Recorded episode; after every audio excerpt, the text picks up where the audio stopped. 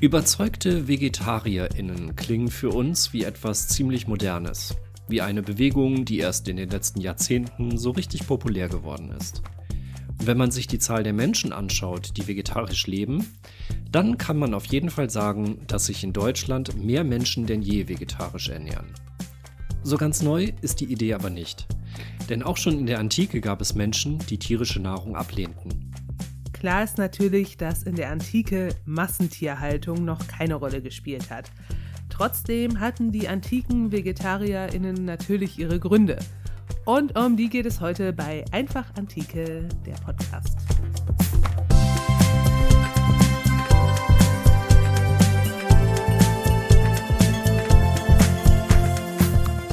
Einfach Antike.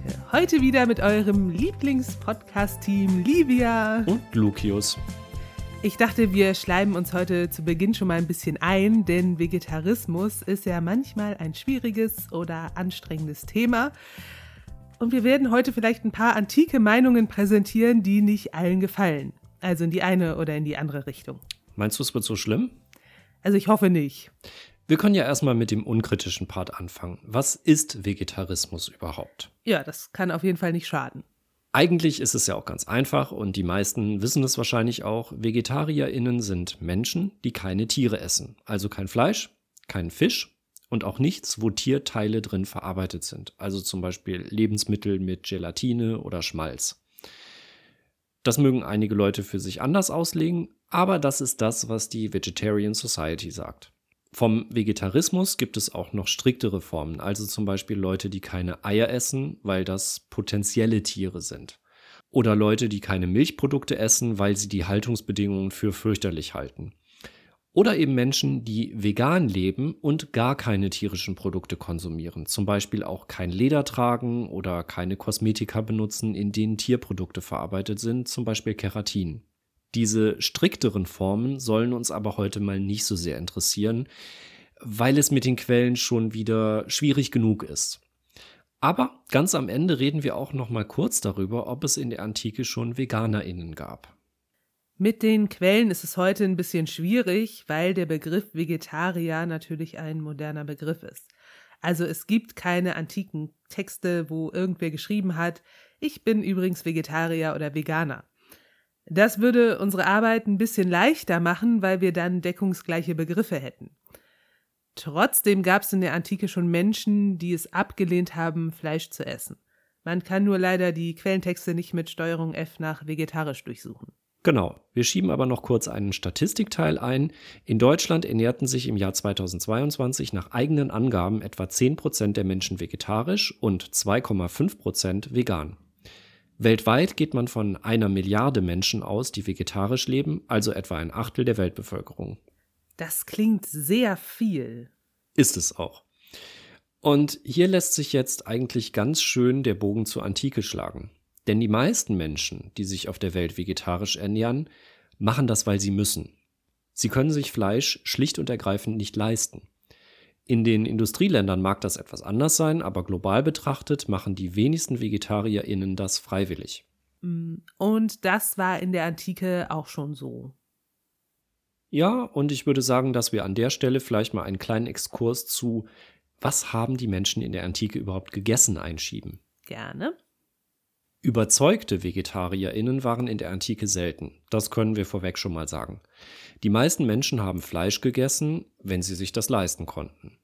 Das Fleischangebot in der Antike war vielfältig. Es gab Schwein, Rind, Geflügel, Wild und auch alle möglichen Fische. Fangen wir vielleicht mal mit den Fischen an. Die wurden frisch natürlich hauptsächlich in Küstenregionen gegessen oder nicht so weit entfernt davon. Aber wenn man sich Griechenland und Italien so anschaut, dann ist da schon sehr viel Küstenregion. Reiche Menschen hatten aber auch schon künstliche Fischteiche, aus denen sie frischen Fisch holen konnten und natürlich kannte man auch schon die Möglichkeit, Fische zu salzen und dadurch haltbar zu machen. Beim Fleisch gibt es eine recht große Bandbreite. Aber man muss sagen, dass das einzige Tier, das in der Antike dafür gezüchtet wurde, Fleisch zu liefern, das Schwein war. Schweinefleisch war wegen seines Geschmacks sehr beliebt. Man hat aber auch andere Haustiere gegessen, zum Beispiel Rinder, Hühner, Schafe und Ziegen, wobei Schafsfleisch nicht so beliebt war. Das waren dann oft, aber nicht immer Tiere, die zu alt waren, um sie landwirtschaftlich einsetzen zu können. Also alte Ochsen, die man für die Feldarbeit nicht mehr gebrauchen konnte, oder Hühner, die zu alt waren, um noch genügend Eier zu legen. Und man konnte noch nicht das ganze Jahr über Küken aufziehen, weil im Spätsommer geschlüpfte Küken meistens zu schwächlich waren, um den Winter zu überleben.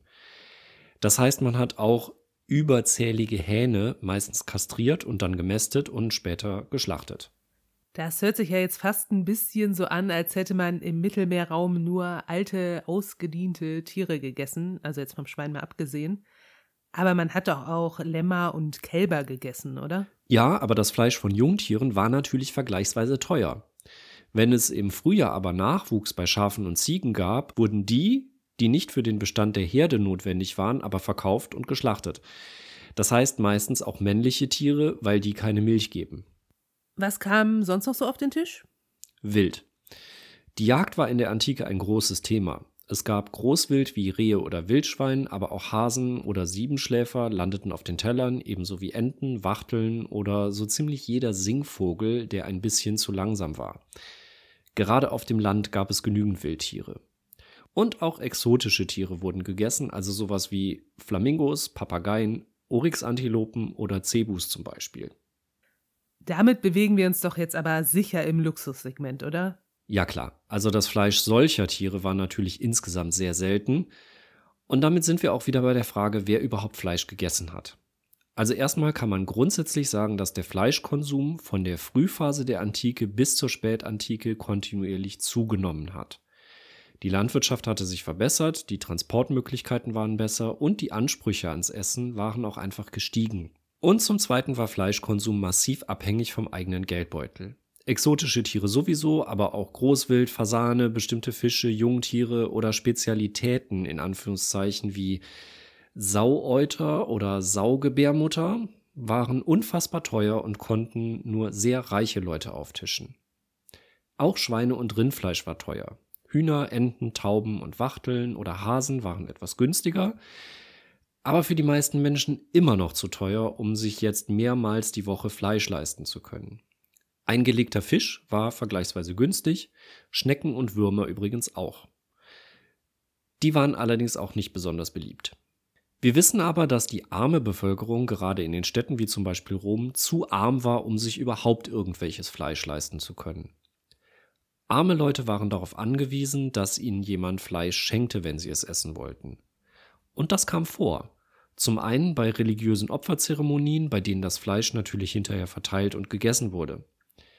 Und zum anderen gab es auch Spenden von sehr wohlhabenden Leuten im Zuge besonderer Anlässe, zum Beispiel bei Bestattungen oder bei Triumphen. Das hat zum Beispiel Cäsar gemacht. Wir können aber davon ausgehen, dass arme Leute nicht häufiger als zwei oder dreimal im Jahr Fleisch gegessen haben. Sie waren also quasi VegetarierInnen und haben sich von Getreide, Nüssen und Gemüse ernährt. Was ist mit anderen tierischen Produkten? Also wir haben es ja gerade schon mal gehört, dass man Hühner hielt, um Eier zu haben. Die waren vergleichsweise günstiger. Also Eier konnten sich die Leute schon eher leisten. Übrigens nicht nur Hühnereier, sondern auch Eier von allen möglichen Vögeln. Wachteln, Tauben, Pfauen, kam alles auf den Tisch. Milch ist dagegen so eine Sache für die Antike. Also natürlich wurden Schafe und Ziegen gehalten, damit sie Milch gaben. Bei Kühen muss man allerdings sagen, dass das noch ganz andere Kühe waren als heute. Es wurden nicht gezielt Milchkühe gezüchtet. Dementsprechend blieb da zwar etwas übrig, aber das meiste bekamen die Jungtiere. Denn Rinder wurden ja in erster Linie wegen ihrer Arbeitskraft gehalten. Es war also wichtig, dass Jungtiere gut versorgt waren, damit sie später kräftige Arbeitstiere wurden. Trotzdem gab es natürlich auch mal Kuhmilch. Wobei man sagen muss, dass frische Kuhmilch selten zum Einsatz kam, weil sie auch schwer haltbar zu machen war. Milch generell spielt nur in wirklich wenigen Rezepten aus der Antike eine Rolle. Sie wurde meistens zu Käse verarbeitet. Der war relativ weit verbreitet und gerade im Winter auch wichtig für die Ernährung. Andere Milchprodukte wurden nicht hergestellt. Butter brauchte man nicht, man hatte ja das viel bessere Olivenöl. Auch Rahm oder Sauermilch waren in Griechenland und in Italien nur vom Hörensagen bekannt. Und um die Liste komplett zu machen, Honig spielte natürlich auch eine wichtige Rolle als Süßungsmittel. Auch bei Honig gab es unterschiedliche Qualitätsstufen, er war aber nie billig. Auch hier waren pflanzliche Alternativen deutlich günstiger. Zum Beispiel kostete Dattelsirup einen Bruchteil, obwohl der erst noch aus Nordafrika importiert werden musste. Oder man nahm Most zum Süßen. Es gab also durchaus einige Menschen, die sich vegetarisch ernährten. Die meisten aber, weil sie es mussten. Weil es nicht für mehr als für Getreide und Gemüse reichte. Das ist ja jetzt erstmal eine grundsätzliche Feststellung. Aber es gab auch überzeugte VegetarierInnen in der Antike. Menschen, die kein Fleisch essen wollten. Die waren insgesamt natürlich immer eine kleine Minderheit, aber ihre Beweggründe wollen wir uns heute mal ansehen. Für die ganze Antike können wir erstmal festhalten, dass pflanzliche Nahrung das bessere Prestige hatte. Pflanzliche Nahrung galt als friedlich und unblutig. In einem mythischen goldenen Zeitalter sollen Menschen vegetarisch gelebt haben, das schreiben Dichter wie Ovid oder Vergil in ihren mythologischen Erzählungen. Es herrschte Friede unter den Tieren und auch zwischen Mensch und Tier. Niemand sei auf die Idee gekommen, ein Tier zu schlachten, um es zu essen. Erst nach und nach sei diese friedliche Weltordnung gestört worden und, ich sag jetzt mal, Dinge, die mit Blut bezahlt werden mussten, kamen in die Welt. Mord, Krieg und auch das Schlachten von Tieren zu religiösen Opferzwecken und auch um sie zu essen. Das ist natürlich ein Mythos. Er zeigt aber, dass Fleisch als die moralisch schlechtere Nahrung gesehen wurde. Was allerdings nicht heißt, dass den Menschen der Antike Fleisch aber nicht doch ziemlich gut geschmeckt hätte. So ist es. Bis auf wenige Gruppen war es den Leuten vermutlich ziemlich egal. Wenn es Fleisch gab, dann nahm man das auch gerne. Aber diese wenigen Gruppen und auch Einzelfiguren, die darauf verzichteten, wollen wir uns jetzt mal anschauen. Du hast uns zum Beispiel was über die Orphiker rausgesucht. Die ersten, von denen wir was über Vegetarismus wissen. Genau, die Orphiker waren eine religiöse Gruppe, die seit dem 6. und vor allem im 5. Jahrhundert vor Christus in der griechischen Welt verbreitet war. Es war ein Mysterienkult, darüber haben wir ja im Podcast auch schon mal gesprochen. Kurz gefasst bedeutet das, dass bei dieser Kultgemeinschaft nur mitmachen konnte, wer in den Kult eingeweiht war. Das heißt, sich auf die religiösen Ansichten und Praktiken vorbereitet hatte und ein Initiationsritual durchlaufen hatte. Die Orphiker haben ihren Namen vom mythischen Sänger Orpheus, der angeblich alle ihre Schriften und Hymnen verfasst hat. Also deshalb nannten die sich so. Die Orphiker waren der Ansicht, dass es eine unsterbliche, gottähnliche Seele gebe, die aber in einem sterblichen und ganz und gar nicht göttlichen Körper haust. Wenn ein Körper stirbt, bleibt die Seele erhalten und sucht sich den nächsten Körper. Das entspricht aber nicht dem Wesen der Seele. Sie ist dadurch ja ständig mit Leid und Tod konfrontiert, was so gar nicht göttlich ist. Man muss diesen Kreislauf von Wiedergeburten also durchbrechen, damit die Seele ihre göttliche Freiheit erlangen kann, damit sie erlöst werden kann. Und das geht laut den Orphikan auch. Also man ist jetzt nicht irgendwie auf ewig verdammt oder so. Aber man muss es halt richtig machen. Deshalb waren die Orphiker ziemlich strenge Asketen, weil das mit ihrer Überzeugung von Reinheit zu tun hatte. Also irgendwas, was man schon vor seiner Geburt getan hatte, hatte die Seele unrein gemacht. Deshalb war sie immer noch an einen Körper gebunden. Man musste die Seele also durch Askese reinigen und dazu gehörte auch auf Fleisch zu verzichten. Wer schon mal gesehen hat, wie ein Tier geschlachtet wird, dem wird klar sein, warum man Fleisch grundsätzlich für unrein hielt. Also bei den Orphikan stand beim Verzicht auf Fleisch weiterhin der Mensch im Vordergrund. Der Vegetarismus hat hier religiöse Gründe. Es geht hier um die Reinheit des Menschen. Man wird unrein durch den Verzehr von Fleisch und das führt dazu, dass die Seele nicht erlöst werden kann. Also mit irgendwelchen Gedanken, die man sich über Tiere gemacht hatte, hatte der Vegetarismus der Orphiker erstmal nichts zu tun. Nein. Also war natürlich auch für die Tiere besser, aber es ging um die Menschen. Tiere spielen jetzt erst bei der zweiten Gruppe, die wir uns jetzt ein bisschen anschauen wollen, eine Rolle und da geht es jetzt um Pythagoras und seine Schülerinnen und Schüler. Den kennen ja sicher noch alle aus dem Matheunterricht. Ja, das ist tatsächlich derselbe Pythagoras. Also Pythagoras war Mathematiker und Naturwissenschaftler, er war aber eben auch Philosoph und Politiker. Das gehörte in der Antike alles noch viel enger zusammen. Bei den Lehren des Pythagoras ist ein bisschen schwierig freizulegen, was tatsächlich von Pythagoras stammt und was von seinen Schülerinnen und Schülern. Aber das Gebot, vegetarisch zu leben, geht auf Pythagoras zurück. Auch Pythagoras geht von einer Seelenwanderung aus, ganz ähnlich wie die Orphiker. Also Seele unsterblich, Körper sterblich, das heißt, die Seele braucht immer neue Körper. Und ähnlich wie bei den Orphikan will man diesen Kreislauf aber eigentlich durchbrechen, weil wiedergeboren werden scheiße ist. Man muss immer wieder leiden und sterben. Auch bei Pythagoras kann nur davon erlöst werden, wer moralisch rein ist. Und moralisch rein schließt Fleischkonsum aus. Also mal abgesehen davon, dass Fleisch an sich eben schon eine ziemlich blutige Sache ist, geht Pythagoras aber noch einen Schritt weiter. Also Pythagoras war der Ansicht, dass Fleisch essen und Tiere töten bei Menschen die Hemmung herabsetzt, auch Menschen zu töten. Also vereinfacht, wer ein Tier tötet, hat wahrscheinlich auch weniger Skrupel, einen Menschen zu töten. Wir könnten alle friedlicher miteinander leben, wenn wir kein Fleisch essen würden. Also, sagt Pythagoras, möchte ich an der Stelle auch nochmal betonen. Ich kannte Pythagoras immer nur von a Quadrat plus b Quadrat gleich c Quadrat oder so. Das hier ist schon ein bisschen interessanter. Und es gibt noch einen zweiten Grund, warum man auf Fleisch verzichten sollte. Denn diese Seelenwanderung findet nicht nur in menschliche Körper statt, sondern auch in tierische. Also könnte sein, dass ich in meinem nächsten Leben eine Ziege werde. Das würde ich gern sehen. Ja, oder du. Du könntest auch eine Ziege werden. Und wenn ich dann trotzdem Nee. wieder ein Mensch. Nein, ich werde ein Wiesel. Okay, von mir aus auch ein Wiesel. Gut, dann ein Wiesel. Äh, wenn du ein Wiesel bist oder eine Ziege, ich würde die Ziege bevorzugen, und ich bin dann trotzdem wieder ein Mensch, dann möchte ich dich ja vielleicht auch gar nicht essen. Also unabhängig davon, ob ich jetzt finde, dass Wiesel gut schmecken, aber vielleicht würde ich auch eine Pelzjacke aus dir machen. Ist auch egal. Aber woher soll ich jetzt wissen, dass du die Ziege bist oder das Wiesel oder vielleicht ist das ja auch sonst irgendein Freund oder Verwandter von mir? Wer also die pythagoreische Seelenwanderung akzeptiert, der sollte kein Fleisch essen, weil er sich ja nie sicher sein kann, dass er kein Verwandten ist. Und überhaupt sind Menschen und Tiere dann natürlich eng verwandt, weil in ihnen dieselben Seelen stecken. Das klingt ein bisschen wie die Ansichten über Wiedergeburt, die es im Hinduismus gibt. Ja, das ist eine recht ähnliche Anschauung und deshalb ist es auch sicherlich nicht überraschend, dass etwa 40 Prozent der Menschen in Indien sagen, dass sie sich vegetarisch ernähren. Religiöse Minderheiten wie Muslime, Christen und Buddhisten mit eingerechnet. Aber selbst wenn man die religiösen Minderheiten wieder rausrechnet, sind das ja nicht alle Hindus. Wie war das bei Pythagoras und seinen AnhängerInnen? Ja, auch das war ganz ähnlich. Es gab ein Gebot, dass man vegetarisch leben sollte. Aber ein Gebot, vegetarisch zu leben, ist was anderes als ein Verbot, Fleisch zu essen. Dementsprechend gab es auch in der pythagoreischen Schule Leute, die das anders sahen.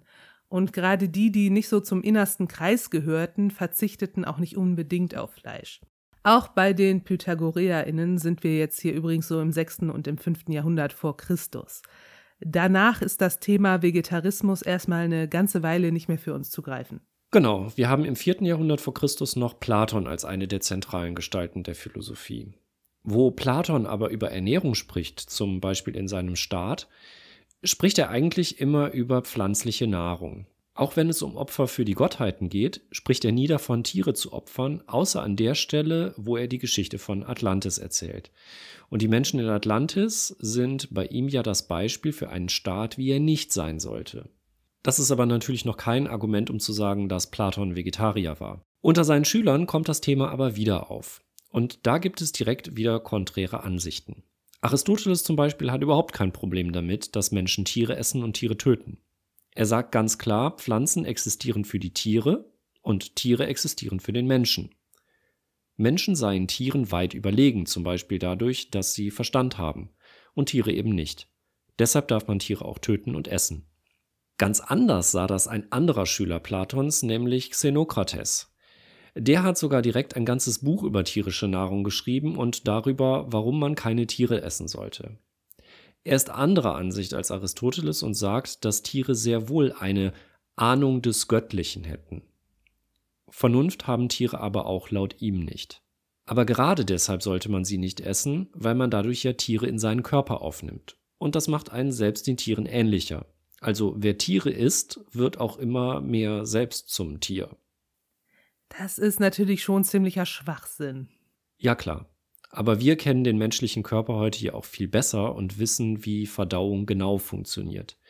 Das wusste Xenokrates aber so im Detail noch nicht. Also die Sorge, dass man irgendwie tierisches beim Stoffwechsel in den eigenen Körper einbaut und dass das vielleicht dazu führt, dass man sich auch tierisch verhält, ist mit seinem Kenntnisstand erstmal irgendwie naheliegend. Aber ja, natürlich können wir heute sagen, dass das nicht stimmt. Ja, das äh, stimmt natürlich auch.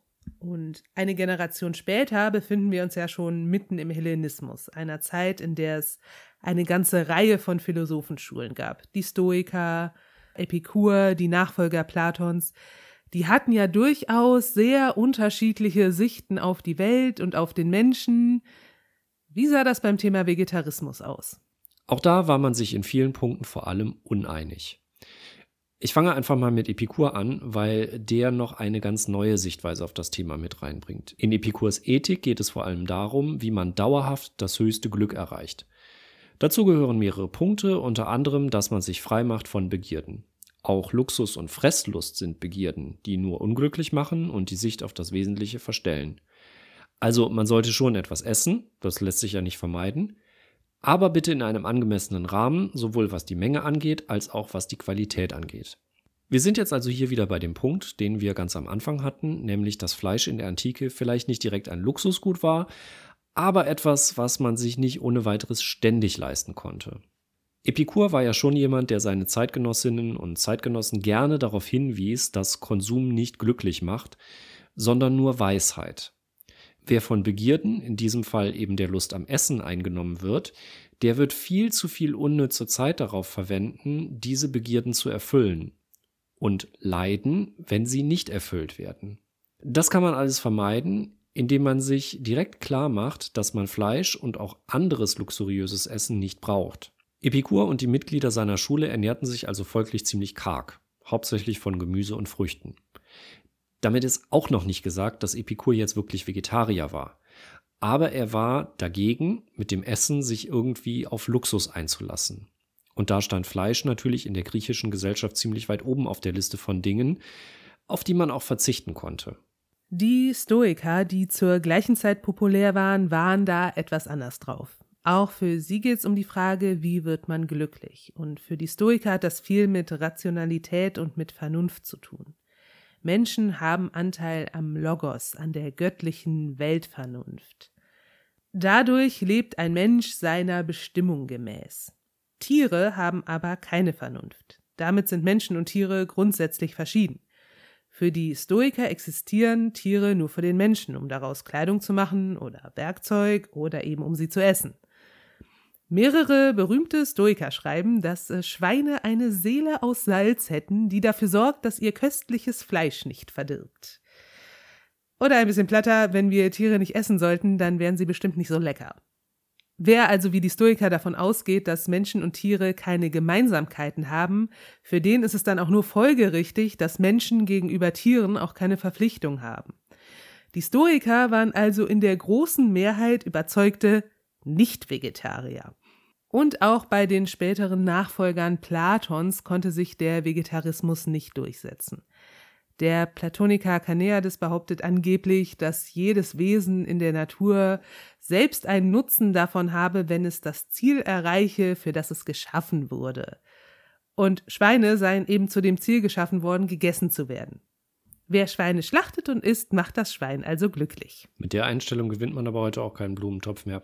Ja, ich würde da jetzt auch die Prämisse ein wenig anzweifeln. Kommen wir aber nochmal zurück zu den Vegetariern.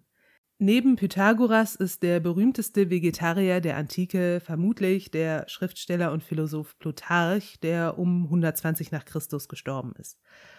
Auch er hat direkt eine ganze Schrift darüber verfasst, warum man vegetarisch leben sollte.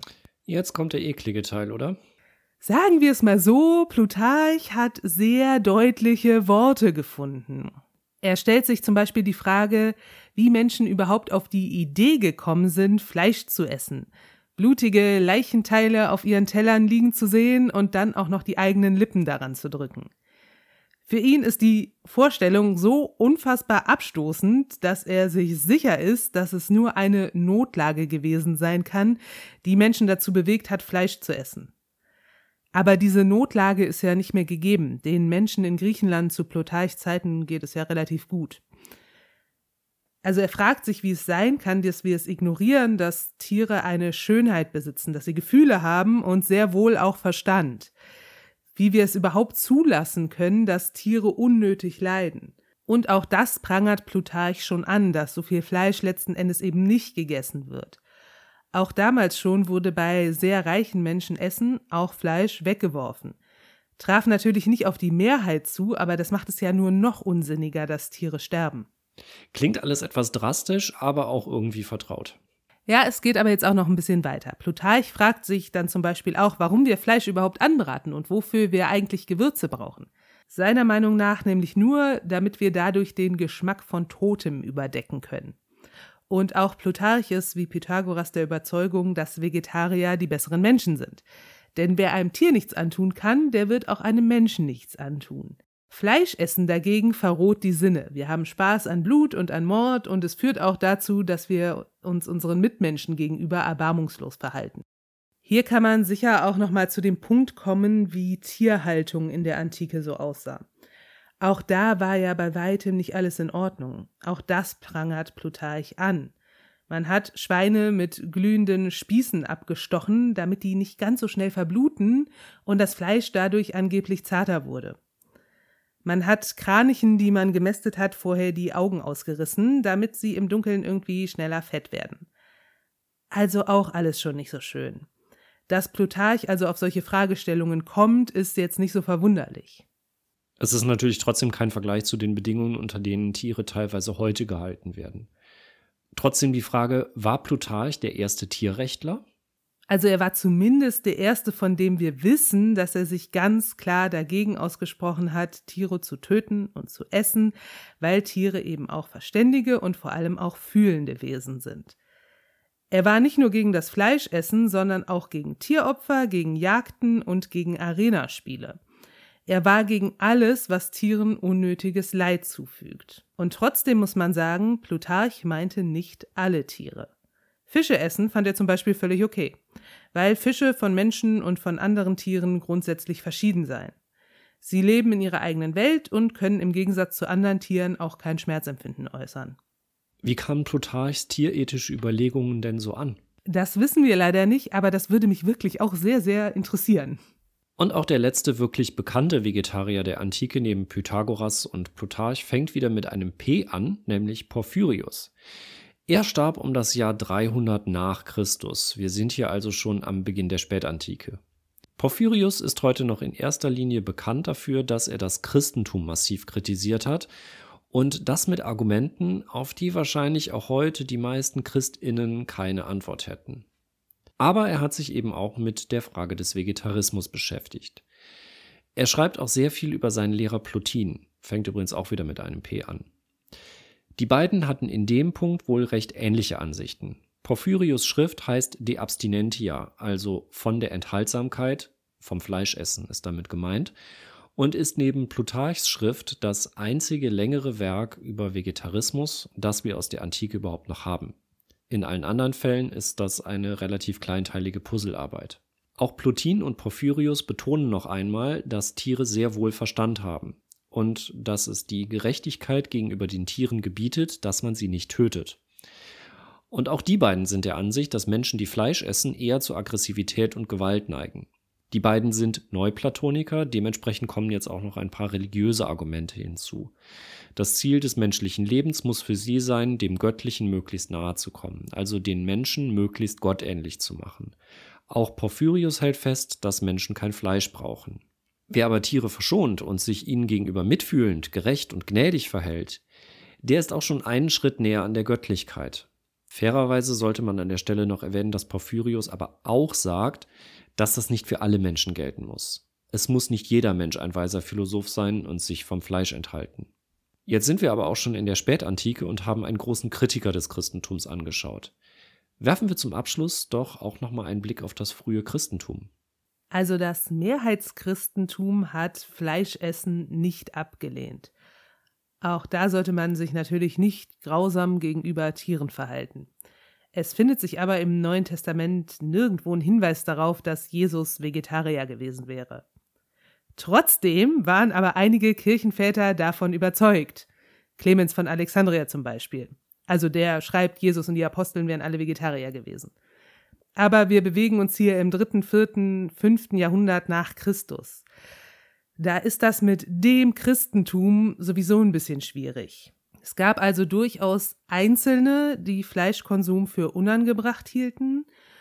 Und dann gab es natürlich im frühen Christentum noch eine ganze Reihe radikaler Splittergruppen in alle möglichen Richtungen. Und einige dieser Gruppen waren Asketen. Die lehnten es natürlich sowieso ab, Fleisch zu essen. Aber so einen richtigen Konsens, was Vegetarismus angeht, hat man da in der Antike nicht gefunden. Werfen wir zum Schluss aber vielleicht nochmal einen Blick auf die Frage, gab es denn in der Antike auch schon Menschen, die sich vegan ernährten, also sämtliche Tierprodukte ablehnten? Das ist wirklich schwer zu beantworten, wahrscheinlich eher nicht. Die Antike war dann doch noch zu wenig eine Zeit, in der man sich groß aussuchen konnte, was man aß. Sicher wissen wir es von niemandem. Von unseren drei großen Verfechtern des Vegetarismus haben wir von Plutarch eben schon gehört, dass er es okay fand, Fische zu essen. So ein einwandfreier Vegetarier war der also schon mal nicht. Von Porphyrius wissen wir es einfach nicht. Und von Pythagoras wissen wir ein bisschen mehr, nämlich dass er zumindest auch ablehnte, Kleidung aus Leder oder Wolle zu tragen. Wir wissen aber nicht, wie Pythagoras zum Beispiel zu Fisch stand oder zu Käse. Dafür ist unsere Quellenlage einfach zu schlecht. Wir haben uns ja jetzt nun einmal in der ganzen Antike umgesehen. War doch ergiebiger, als ich gedacht habe, das Thema. Also mir war vorher nicht klar, dass sich so viele Menschen in der Antike schon Gedanken über das Fleischessen gemacht haben. Ja, mir ehrlich gesagt auch nicht. Und wenn man sich das so anschaut, dann sind auch die Gründe sehr vielfältig. Religiöse Reinheit, ethische Überlegungen, tierrechtliche Argumente, die Befürchtung, dass Fleischessen ungesund sein könnte, Kritik an Fleisch als Luxusgut und so weiter. Im Grunde also gar nicht so verschieden von heute, wo Menschen ja auch verschiedene Gründe dafür haben, dass sie vegetarisch leben. Wobei man auch noch mal deutlich sagen muss, das wäre jetzt zum Abschluss auch noch wichtig, dass wir es hier mit einzelnen, sehr gebildeten Philosophen zu tun haben. Ein Massenphänomen war Vegetarismus in der Antike auf keinen Fall. An der Stelle haben wir jetzt aber das Thema wirklich umfassend ausgebreitet und ich würde sagen, hier kommen wir jetzt auch mal zum Ende. Genau. Wir verabschieden uns von euch, allerdings nicht nur für heute, denn mit dieser Folge endet auch unsere dritte Staffel des Podcasts. Das heißt, wir beginnen jetzt unsere wohlverdiente Sommerpause, hoffentlich wohlverdient, und sind im Herbst dann wieder mit neuen Folgen für euch da. Abonniert gerne den Podcast oder folgt uns auf unserem Blog, einfach antike.de, auf YouTube oder Instagram für weitere Themen rund um die Antike. Genau, also die anderen Kanäle gehen alle nicht in die Sommerpause, da läuft es noch weiter. Genau. Die Folge hat heute wieder etwas länger gedauert und es ging auch ziemlich viel ums Essen. Jetzt habe ich Hunger. Ich muss jetzt erstmal was essen. Ich auch. Und ähm, wie wäre es mit einem schönen vegetarischen Curry? Macht's gut und bis zum nächsten Mal nach der Sommerpause.